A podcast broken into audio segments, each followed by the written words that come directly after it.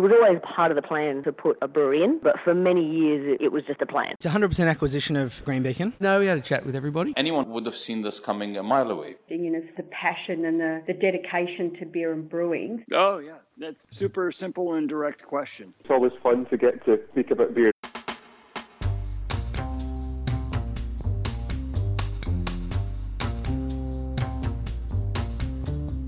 Hi, I'm Brews News Editor Matt Kierkegaard, and that's just what we're here to do, talk about beer and the brewing industry, and have a conversation with the people who make the industry what it is, and see what we can learn from them. And this week, we meet Christopher Shepard, Senior Editor of US publication Beer Marketer's Insights, which has the tagline that it's the leading source of beer industry information since 1970. I've appeared on John Hull's annual end-of-year podcast with Chris for the last few years, and as you would expect from the senior editor of a publication called Beer Marketer's Insights, I've been really impressed with Chris's insights into what's happening in the US beer market. When I ran into him at the recent Craft Brewers Conference in Nashville, we had a brief conversation about the state of the industry, and I immediately regretted not capturing a bit of that conversation for this podcast. So I arranged to do it recently, and I'm pleased that I did. In this conversation, Christopher and I look at the challenges the brewing industry faces and what it means for breweries. We discuss the differences between the US and Australian markets, which is important when Australian brewers look to the US for a lead. We discuss the challenges the brewing industry will confront in the face of the growing neo-prohibition movement and the demographic shifts, and whether no alc is the answer to the brewing industry's woes. We also look at what has happened to Bud Light over the last few months and what that says about beer consumers and also about beer's ability to affect social change. It's a great and very thoughtful chat, and I hope you enjoy it as much as I did. Christopher Shepard, welcome to Beer as a Conversation. Thanks so much, Matt. It's happy to be here. Nice to see you. It was nicer to see you in Nashville all too briefly.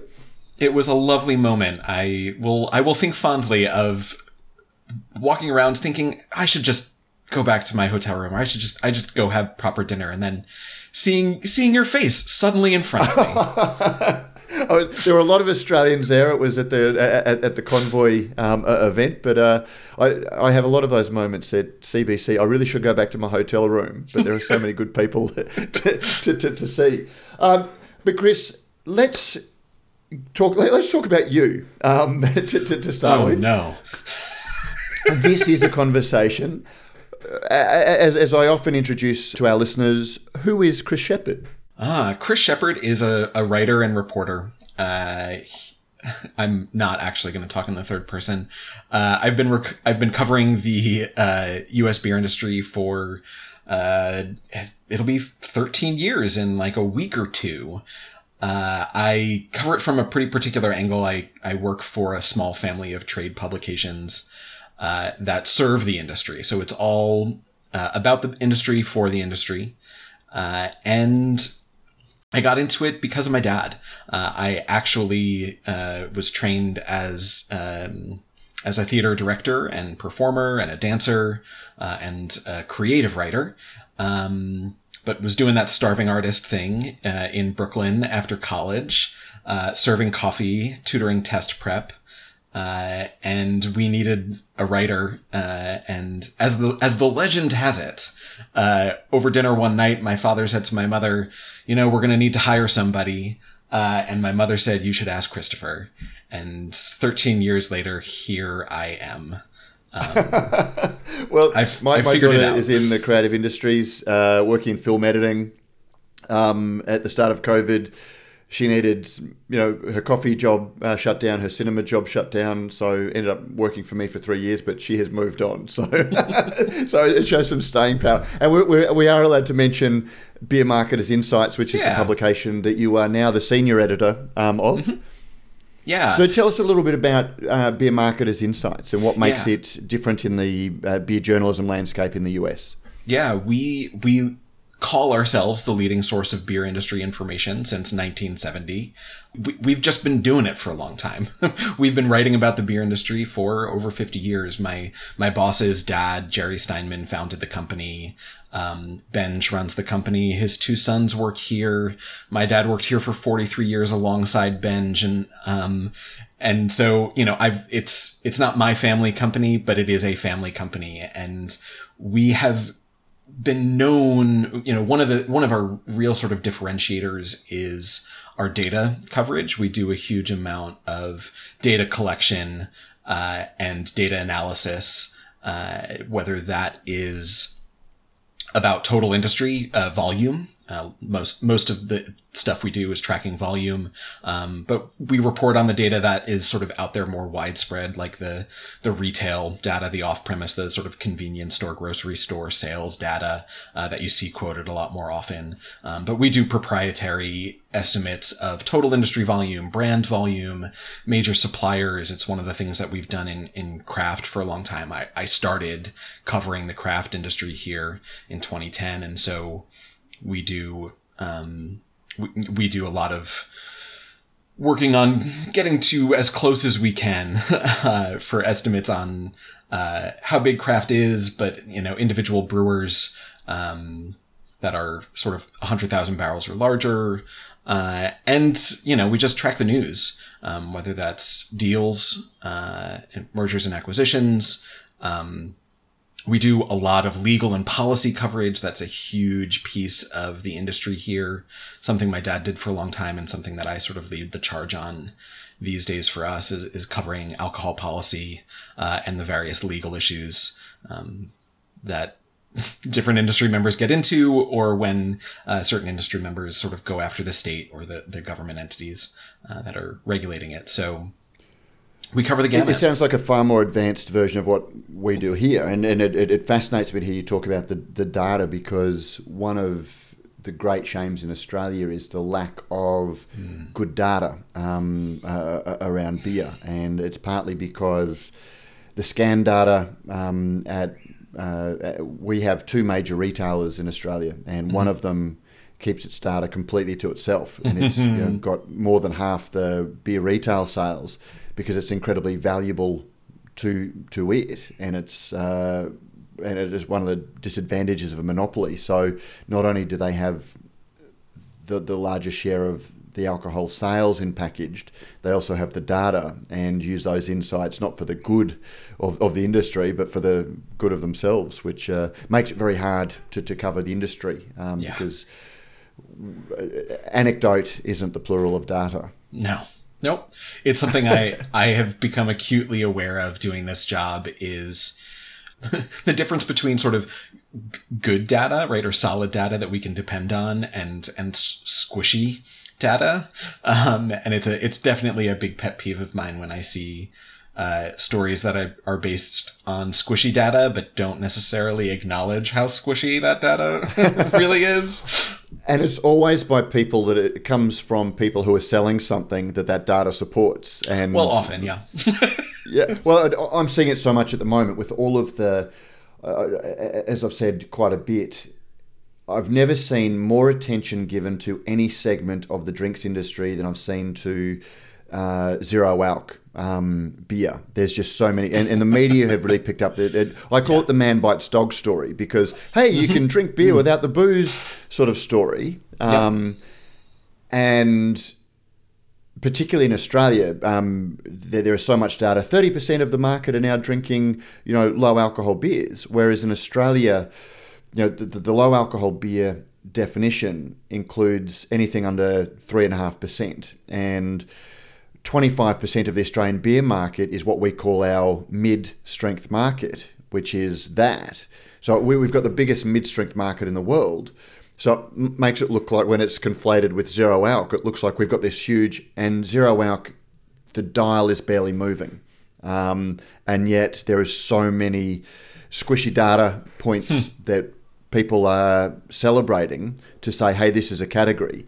Yeah. And It always troubles me, because I hear so many very small brewers who don't have the resources to do anything quoting newspaper stories as the reason that they're doing something, when so much newspaper stuff is PR generated by somebody else in the industry, and you're basing decisions on bad data. Yep. You know, it's interesting that you talk about the mid-strength market there, because there is not really something comparable in the U.S. And there's Here, you're either, it's like 4.5% ABV and up, and then it's just, you know, a desert down to 0.5, right? Which is non-alc. There is very, very little going on. You know, some states used to have special laws for sort of 3.2 beer, right? Beer that was below 3.2%, that was available. Those beers could be in grocery stores, for instance, while full-strength beers could not. A lot of those laws are gone. 3.2 beer is basically gone, and so it's just a desert there, and it makes me sad because that's where I want to be drinking all of the time. Give me a sub 4% beer, please, please, please. But the conflation of no and low is an interesting moment that you're bringing up there, that's actually that so many people are being drawn to that and getting excited about it. It's that conflation of low and no that is, I read a report from the WHO, speaking of the alcohol policy stuff that I have to do, that the WHO is very upset about this sort of no and low thing, partially because low isn't no. And they're very frustrated by they're always frustrated by the industry, but they're very frustrated that the industry is sort of using this as like, no, this is going to get people to drink less. And they're like, no, it's not. They're still drinking lots. That's a very, very overly simple summary of that report, but it's an interesting moment. I might have to read that one because it's something, but I just want to pick up on that. When there were laws saying that 3.2 could be sold in bodegas and supermarkets, it's amazing how tax and legislation drive an industry and shape an industry so powerfully. And it's almost unintended. Sometimes it's intended, but in Australia, we do have a very sweet spot for those mid-strength beers, and then the even 4.4, 4.3, 4.2% full-strength beers because of our punitive tax laws. With a volumetric tax system, brewers can save a huge amount of money just by reducing the tax from 4.9, which was the standard full-strength beer, down to 4.4. It's almost a shrinkflation in a way because they can save money for making the same thing. Mm-hmm. But then also our drink driving laws are so strong, and we have roadside breath testing where you can just be driving along and pulled over without cause just to be breath tested. And that was the other reason, because it was much easier, the 3.5% was very easy to track your drinking. And on John Hall's podcast and some of the other podcasts that I listen to in the States, you hear that the American Pale Ale is rarely on tap because when you're looking at an IPA versus a Pale Ale, the consumer is going, well, there's no price difference between the two, so I'll go for the one I get better value, assuming that we don't have that in Australia because an IPA is going to be $1 or $2 a pint more than the same thing, and so that drastically shapes the beer landscape and what brewers are creating. Yeah, you see, and this has become increasingly true here in the US in the last couple years, that for craft, this has been true for a long time, but increasingly so, we see consumers sort of specifically looking for that ABV, right? It's the higher the number, the better. But is it a consumption thing where they want the buzz, they want, it's almost binge drinking, or is it the value proposition that the higher ABV looks at in terms of, just getting more bang for your buck? Like most things, it's both, right? They're both. You'll find both of those people out there. The consumer that has come to craft more recently is that sort of younger legal drinking age consumer who is mostly interested in alcohol as intoxication. And for a long time, that consumer was not really interested in craft, or if they sort of came to craft a little bit later. I was very typical of the craft consumer that came into the segment around a decade ago or just a little bit more, right? In our mid to late 20s, well-educated, sort of upper middle class, had a good job, had some extra cash around, was like, oh, this is something I can be obsessed with, and sort of show off a little bit with the knowledge that I garner. But it wasn't so much about the intoxication, it was about the experience, right? And what's happening now is that we're seeing some brands actively think about, right, how do we attract a younger consumer, right? Because a lot of our consumers have grown older. We need to figure out how to recruit the 21 to 25-year-old. But that's always a little bit of a catch-22 because 21 to 25-year-olds are not necessarily thinking about... some of them are, but a lot of those consumers, the thing that attracts them is alcohol's intoxication. And sweetness and easy flavor as opposed to complexity of flavor. Yeah, yeah. It's, you know, there's arguments to be made there about how alcohol is viewed in our culture and all sorts of complicated things there that feels way above my head in some ways. But I do know that they're there and that they're coming to craft in a way that they did not previously. Looking for those big cans of high-strength IPAs, which is sort of a fascinating shift for the industry to figure out. So, and I guess you're thinking of beers like Voodoo Ranger, which has been huge. And it's amazing to see New Belgium have a second act, which a lot of breweries have found very hard to do. Is your sense that Voodoo Ranger is targeting a younger consumer who is actually looking for, you know, the buzz, not the sophistication of craft beer? They won't tell you that it's about the buzz. But they will tell you it's about the younger consumer. That was one of the key goals of Voodoo Ranger, was like, how can we create a brand that is relevant to a 21 to 25-year-old? How do we do that? And they came up with this character. I think if you start sort of digging into some of the social media marketing, but not just sort of the messages that they're sending, but the messages that they're getting back, right? The way that the consumers are interacting with the brand on Instagram or so forth. One of the themes that comes up repeatedly is, you know, is getting drunk. You see consumers telling them over and over again. And so, you know, you see the number 9 and 9.5, which is the strength of the brands, come up in the marketing a whole lot, and then sort of being used a little bit like a badge, like the badge becomes the number. Yeah.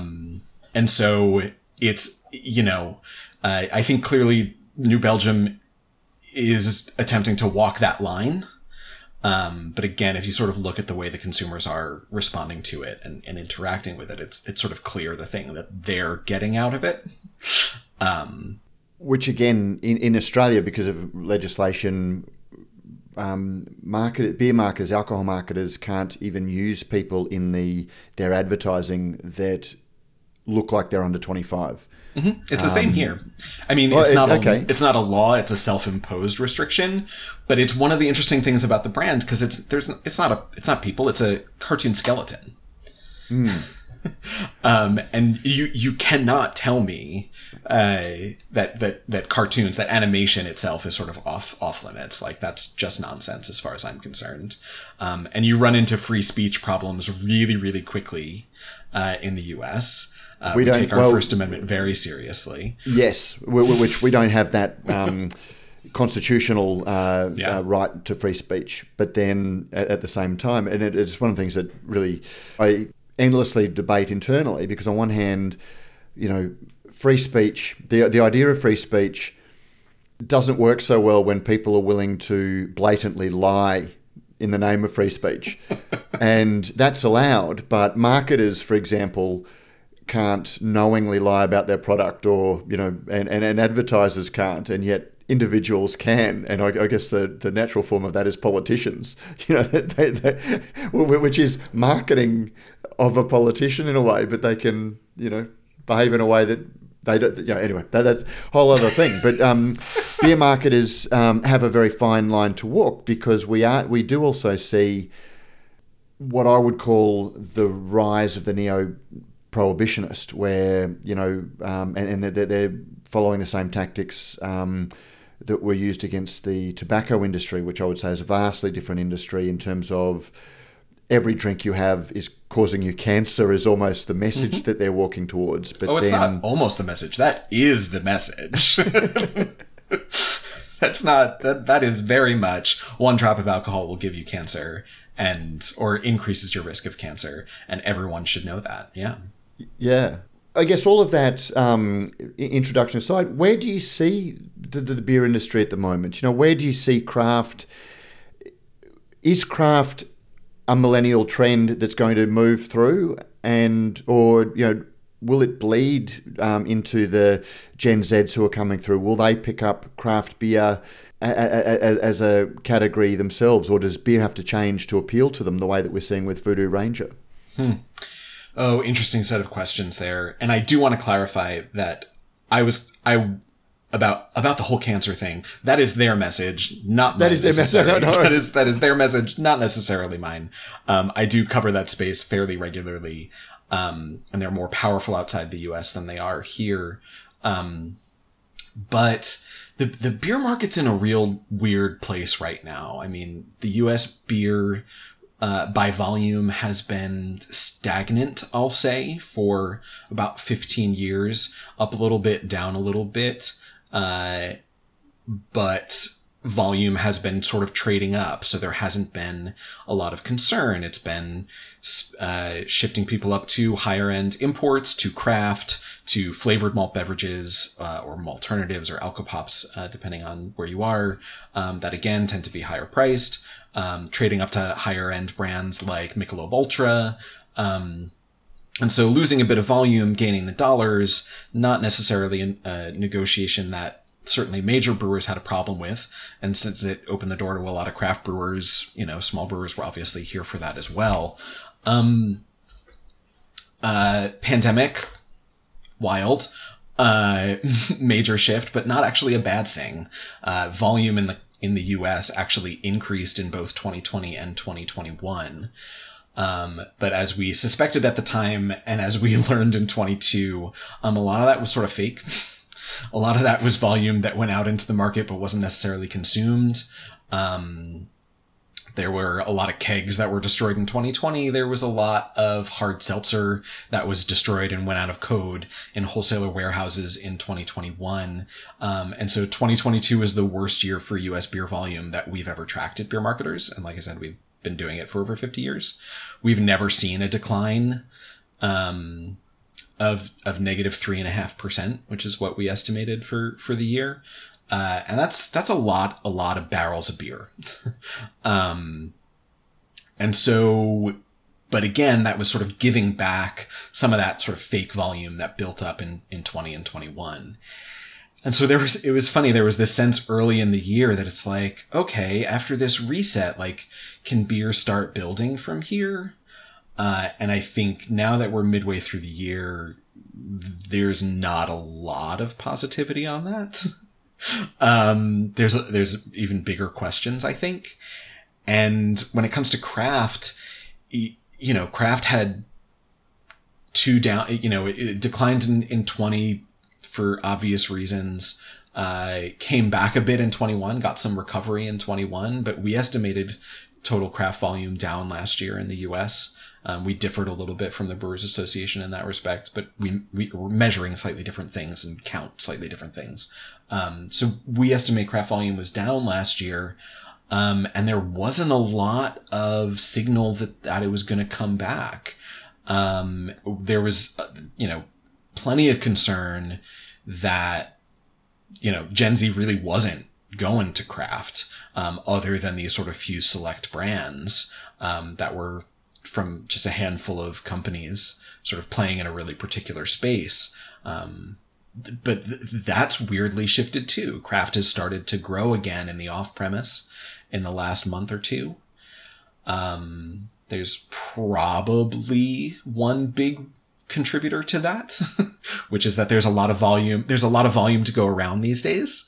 When the largest brand in the country is declining by 25 to 30% in the off-premise, that's a lot of sales that a lot of other companies can pick up. It seems probable that some of that is going to Craft. But in terms of sort of the bigger picture and, you know, will Gen Z come on? Will, you know, the millennial interest in Craft be passed on is a real open question to me. And I think it has to do with, there are fundamentals of, you know, what we know about Gen Z is, right, they're really values driven. They do everything digitally. Their whole life is online. Right. But they are, it's sort of, I think of them as sort of like even more extreme on some of the things that millennials brought to the world. Interest in variety. It's not just variety seeking anymore. I think of it as like a requirement for personalization, right? They're not looking for just something different. They're looking for something that is just for them, because they're used to experiences being sort of catered to them and filtered for them. Which is hard with an FMCG product. Oh, yeah, absolutely. You know. That being said, I can make an argument that parts of that fit pretty squarely into what a small brewery can do. I think it was the SIBA report, the UK, the Society of Independent Brewers in the UK, their 2022 report. They always do. They grab some trends from Mintel, sort of big consumer trends. And again, this notion of personalization and values driven, looking for companies that share their values with them. And there was another, a consultant here who was talking about how Gen Z isn't really responding to local or local ingredients, right? They're interested in sustainability, but they're not sort of connecting that with sort of craft cues and local beer cues. And it's just like, well, someone just needs to connect the dots, because if you care about, you know, sustainability and supply chain and thinking about local markets and how far goods travel and like where you're expecting things to come from makes a whole lot of sense. You know, craft breweries that are investing heavily in more sustainable practices, that are thinking really carefully about their supply chain and where their ingredients come from and buying local malt and hops where possible. That's a very small piece of the industry right now, but, you know, it seems to me you could connect those dots for a younger consumer who cares about those things. Well, that's where, you know, I do worry that sometimes the values that are identified are performative, because yep, is that real? Is it real? And, you know, like I look at the number of Norwegian backpacks that I see young people in Australia walking around and going, oh, these are the most sustainable backpack. I'm going, but is it really? If it's being sent around the world, is it really? And it's kind of like, I want the most sustainable thing, but I don't want to ask any questions, which is to me a little bit like going back 30 years when European premium beers were imported into Australia and America. And then they suddenly started being made locally, and people didn't want to dig too deeply. Because it was a badge. It was less about what it was and what it represented. It was, I want to have the badge to show who I am, and not think too deeply about that. Yep, it is a very open question to me. I mean, the thing that I always say about the whole values thing is like, people only care about so many things, right? Yes. Like there might be one, maybe two things that they like really care about or latch onto in an actual serious way, but a lot of the other things are pretty surface, right? And they're probably not going to spend a whole lot of time investigating everything. I think, you know, it's reasonable to expect, given the amount of information that is out there, that Gen Z might do that more than other generations. But again, they're not, you're not going to find that younger consumer who is doing that kind of research about every single little thing, I would suspect. But I also, can you trust the information that's out there, right? Like, there is so much, and as they do that investigation, it has what is that info? Where is that data coming from? Right? Where is that facts coming from? The thing that really stuck out for me there was when you said people care and they can only care about so many things, and I wonder these days, in light of all of the options that younger consumers particularly, but all consumers overall, have in terms of what you drink. Once upon a time, if you were a young man, beer was the socially acceptable thing to drink. These days, that's broken down. There isn't the same compulsion that you drink beer. You can drink seltzer, you can drink RTDs, you can drink anything. How much do people care about beer to warrant that next level care about where my beer comes from? Oh yeah. It's I think for the vast majority of people, it's not very much. Beer is something that's there. Although the last few months here notwithstanding, it's sort of there. It doesn't necessarily seem like a lot of people are super engaged and really thinking very much about exactly where it comes from or what it stands for. Although, that notion of beer as a men's drink is still quite strong in America, at least. We frame things through, certainly my friends, and I'm 53. So my friends grew up drinking beer, and they will dabble in wine, and they won't drink seltzers. They're not RTD people. They might have a scotch or something like that as an after dinner thing, but they are products of the time when young men drank beer, and they've carried that through. Mm-hmm. If you don't mind me asking, so how old are you? You're late 30s? My late 30s. I'm 37. Late 30s. So almost a half generation later, and I would imagine beer was still, but you're on the tapering end of beer being deeply embedded in your peers. Or am I completely wrong about that? I drank a little bit of beer in college, but not so much. I didn't really drink beer in a big way until I started doing this job. It was learning more about craft, frankly, that got me to drink beer. And now I drink almost exclusively beer. It is the vast majority of my consumption. And I think that again, is sort of typical of a craft consumer of the millennial generation, right? Where we were probably drinking spirits in college. When I was in college, that was what people drank. And sweet spirits, like the sweeter ones, not the usually sweeter. But again, it was right. College drinking is largely about intoxication, because it's forbidden, right? You're not supposed to be doing it. It's illegal under 21 in the U.S. And so when you go off to college, it's still seen as that sort of rite of passage. It is slightly less prevalent today than it was then, but teen drinking is way down, but college drinking is not so much. It's still sort of seen as you go away to college and you can start to drink even though you're not supposed to. So that drinking becomes about the intoxication. And so I moved on in my late 20s as I didn't care so much about that, and found craft and was like, oh, this is a whole different experience. And I think there are a lot of other folks of my generation that sort of went through that progression. It is still completely valid to think that, because the oldest members of Gen Z are, still in their mid-20s for the most part. So could they go through a similar maturation? Maybe. And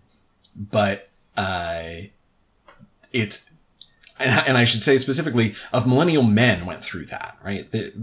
Millennial women did not so much. Craft struggled to reach women and still does. And I think part of that is that hangover, a generations old hangover of this notion that, that men drink beer, that beer is a men's drink. And that is something that the industry went with, right? The industry supported, the industry sort of drove, the industry held onto for a long, long time in terms of how it chose to market and who it chose to market to. For decades, 20 to 30 year old men were the core consumer and the only consumer that mattered. And we're still reaping the rewards of that. Beer is, as an industry, is still sort of, I say rewards of that, but like is at this point, and frankly over the last, decade or two, been sort of seeing the consequences of that, is another way to put it. One of the things we talked about in Nashville, which is equal parts fascinating, but equal parts horrible, is the Dylan Mulvaney situation with Bud Light. And, because we're seeing so much of that, through the lens of this one case study. And, I would describe it, it's been mischaracterized as a campaign by Bud. It sounds like it was a one-off. We want to broaden our appeal. How can we do that? They sent a carton of personalized beer to a trans social influencer. Presumably, I thought they thought it would sort of stay within those circles. Right. But of course, it's a highly politicized issue these days. Everything is reactive. It blew up, and Bud has suffered, but then a whole community seems to have suffered as well from the blowback, because it as always happens, it registers with the people that are involved. Yeah, it's been a wild story to try to report on. And when I saw you in Nashville, close to 2 months ago, it was sort of still in the throes of it, and I struggled with it. It was very raw, if you don't mind me saying. Like it was a very yeah. I was still hurting, frankly, and that's been the piece of it that, like, I'm not used to in my job. There's always a human element to any of the stories, to any merger and acquisition, to any growth story, right? There's a human element to it, but in this story, there was human pain in a way that was sort of different. We saw lots of people who work in the industry here, being attacked, being threatened, being treated really poorly out in the market while they tried to do their jobs, whether those were servers, lots of wholesaler employees. That treatment is ongoing, by the way, right? Like, that treatment hasn't stopped. There are still, we reported on a letter from wholesalers that was sent to, it was a survey, an anonymous survey of wholesalers, that was conducted by a Wall Street analyst, where, these leaders of this wholesalers were saying, like, this is, the people, my workers being given the finger, being spit at, being cursed at while they're out delivering beer is still happening.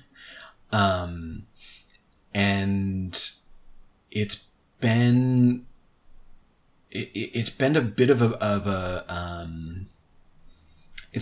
major challenge to figure out how to report on that, and to try to frame that for people, while walking some of the lines that we at Beer Marketers have to walk, for the audience, for our audience. As you said, it's a highly politicized issue, and how, where we land in that debate personally is not really what we, are intending to put out for our readers. Like, that's not what our readers are turning to us for. That's not the information that they're turning to us for. And so figuring out how to write about that in a way that did not, in a way acknowledge how politicized it is, was challenging. And frankly, for me, that was part of where the pain came from. 'Cause I can't help but see that. But I also know that it's like, that's not what, these folks are looking to me for. Thankfully, I did not have to do a lot of the writing, at least in April. I've done some more of it since. It's nice about having a staff of people. But yeah, it's been a wild ride. But I guess when you hear that about people who are just selling the beer or, you know, wholesaling the beer, that's happening to them. It really brings home the impact on the communities that this storm is swirling around and what the impact must be on them. Yep. Something that I have wondered about a lot is, and I'm not certain that a lot of folks in the industry have connected, but people in the industry who are not used to this kind of treatment are getting a little bit of a taste, it seems to me, of what it's like to be a transgender person in the world, just sort of going about trying to live their life. And I think, you know, of all the critiques, I mean, the endless debates in the office about what could have worked, how could this have been done, where is the fault, how do we sort of help folks figure out where that fault is? The thing that I keep coming back to is, you know, I knew in January and February and March, I was watching how a community that I'm very close to was being attacked in the press and with legislation, and knew that the transgender community was sort of under fire in the US and that it was a really, really hot issue. And I think anyone who is sort of close to that community, has friends in that community, was recognizing that, was feeling that. And it is surprising to me that there wasn't a recognition that, like, this issue is really hot. Is this where we should go? So it's like, why I can't fault the folks at AB for recognizing the fact that the LGBTQ plus community is huge and growing and has lots of money, has under-indexed in beer and is an audience worth speaking to. The fact that, I just looked at these numbers today, it is 7% of the US adult population that I self-identifies as LGBT, but it is 20% of Gen Z. That high school, fully 25% of high school students in the country now identify as not heterosexual or not straight. So I fully recognize that a brand that's sort of thinking about how do I reach young people would think to go to this community and be like, how do I work with somebody who is influential in this community and figure out how to get them to sort of, or just pay them to recognize my brand. But it doesn't seem like there was, also a recognition of how extra special hot that issue is now. And clearly nobody saw what was going to happen, beforehand, because nobody wanted what happened to happen. There is a very deeply personal issue that we'll come to, but then there's also like a marketing issue. I don't want to... I don't want to separate by intellectualizing it, but there was a very interesting discussion I saw on a podcast called Pivot, where Professor Scott Galloway and Kara Swisher were discussing it, and it just shows how mainstream that this has become, that it's a news podcast. But Scott Galloway was essentially, there was a bit of a discussion about the Colin Kaepernick comparison, where he took a knee, to protest, all Black Lives Matter, and there was a bit of a blowback about that, and it certainly hit the mainstream, but it seemed to die down fairly quickly. And the point that he made was that, you know, when Nike jumped on to support him, it was, and the figures were, you know, it was purely an economic decision that most Nikes were bought by people under 30s who natives in this issue and are very supportive of the issue, and the people that were protesting basically had to go and buy a pair of Nikes to burn them because it wasn't there. And that's not the case with beer because of the things that we talked about.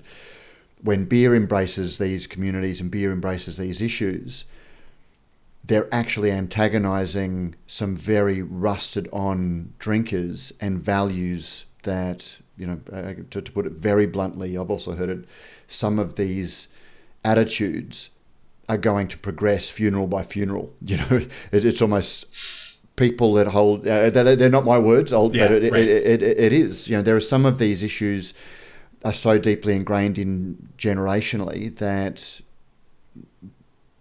people's minds aren't going to be changed. They're going to pass on before the issue progresses. And beer seems to have been caught up in that generational thing to some extent.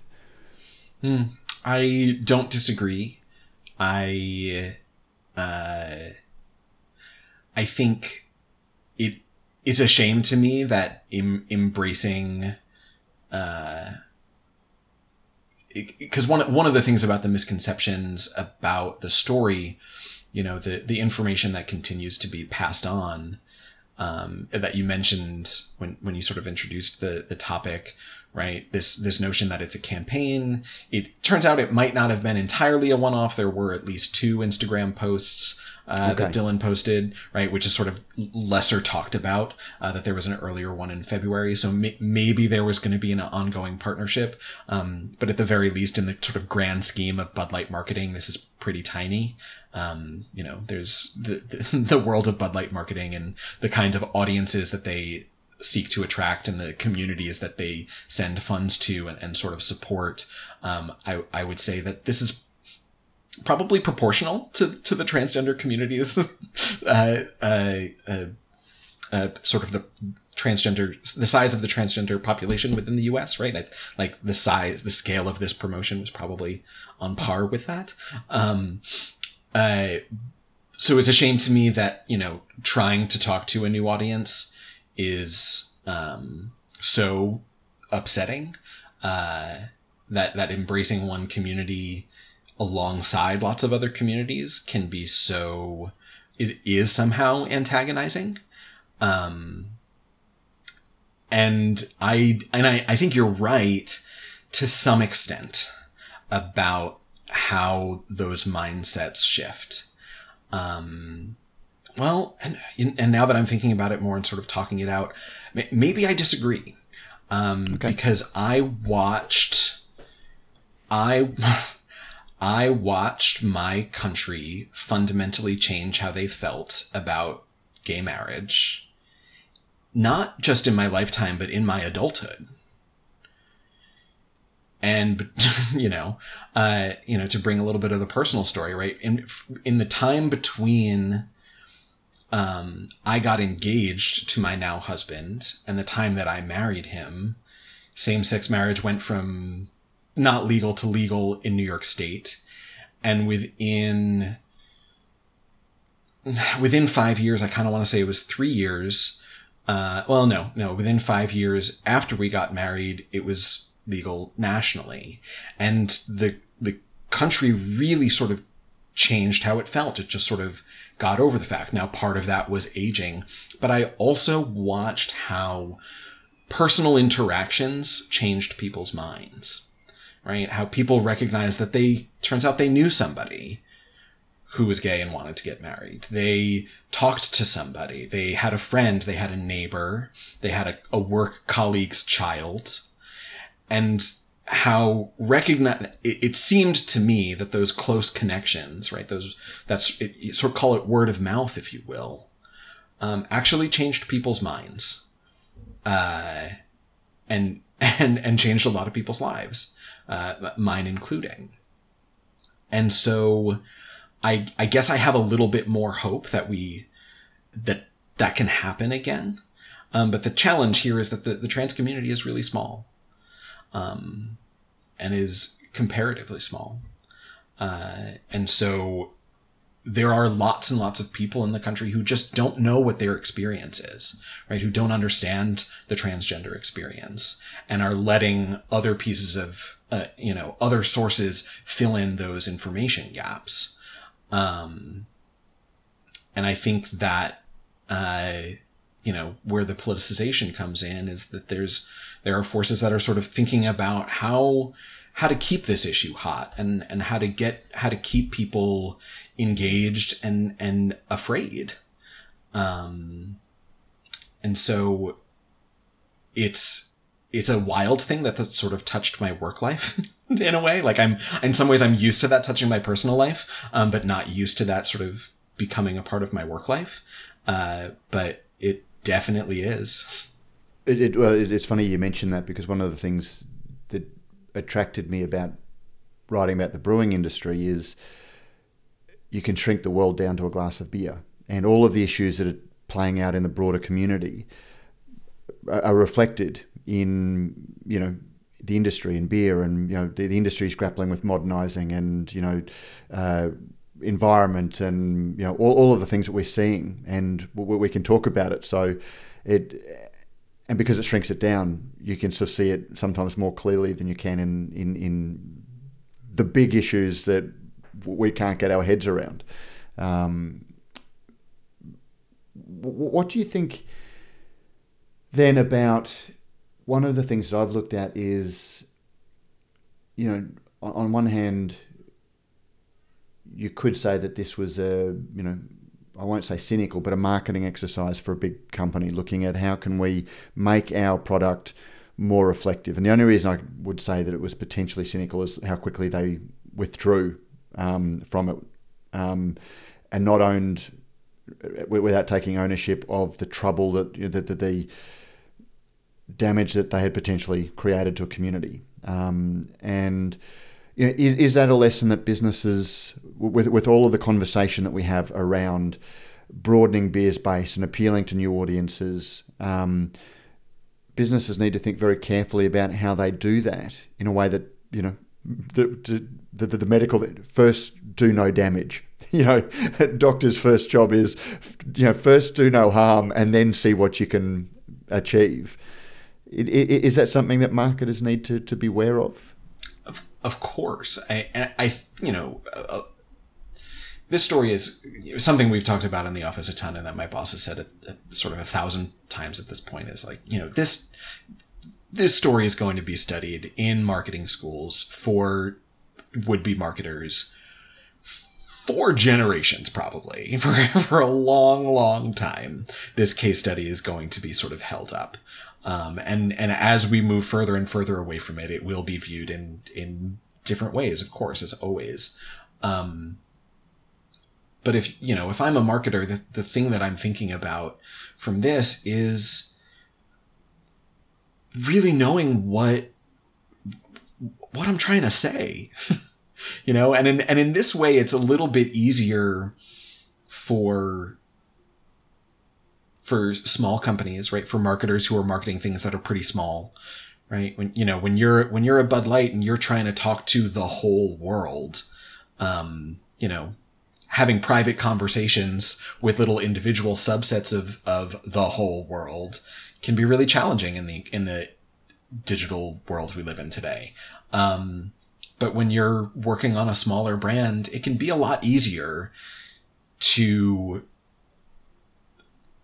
connect exactly what you're there to do, exactly what that message is, to root that in your product and your values as a company, and and to go there, right? To go to different places, because you upset some other people over there, it might not matter.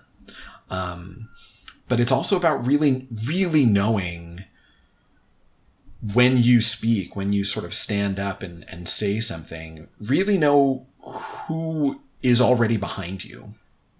And I think, that's one of the complaints we've seen a lot of is that this story is it's exacerbated a divide that already existed between folks who are making the marketing decisions and folks who are selling and then drinking the beer out in other parts of the country. That's one of the complaints that AB's wholesalers have brought to the company for a long time, and that they're screaming about now, right? You're making decisions in New York that make no sense to me, to my market, to my consumers.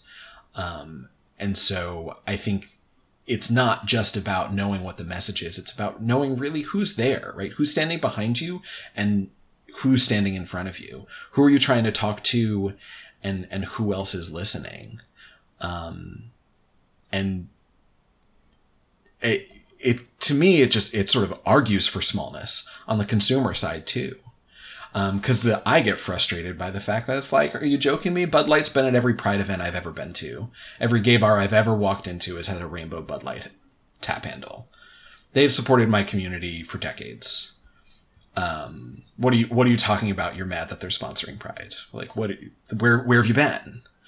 And so I think the flip side of that is on the consumer, right? Which again sort of argues for smallness, right? Like how can I know as a consumer? How can I be sure that the thing that I, this brand that I think of as very important to me, how can I be sure that they do stand for all the things that I stand for? And then we get back into the trouble we talked about however many minutes ago. It's sort of like how many consumers are really thinking about it that way.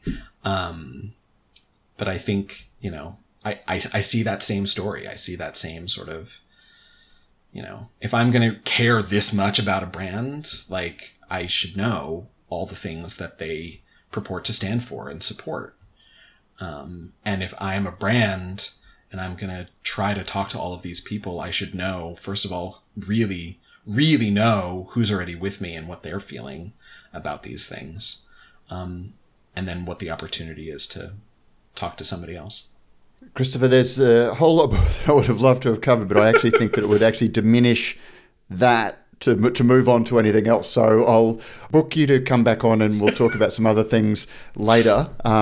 But yeah, there was a lot to think on from that. So I might actually just sort of leave the this conversation there. Well, thank you. I'm happy to come back anytime. It's always great talking to you. Great talking to you. Thank you for your time and for this conversation, Chris. Yeah, cheers. Thank you. And that was Christopher Shepard. If you work in the brewing industry and are listening to this, you're not alone. Our listener feedback is that Radio Brews News is where the brewing industry and decision makers turn for their insight and analysis. And so it's the perfect audience to reach with your message as well. Now more than ever, you should be investing your marketing spend in media that gets results and is heard.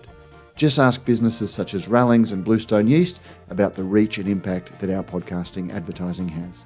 If you want to find out more, shoot through an email to sam@brewsnews.com.au to find out how you can advertise. We'll be back this Friday with Brews News Week with all of the insight and analysis about the last 7 days of brewing industry news. Thanks for listening.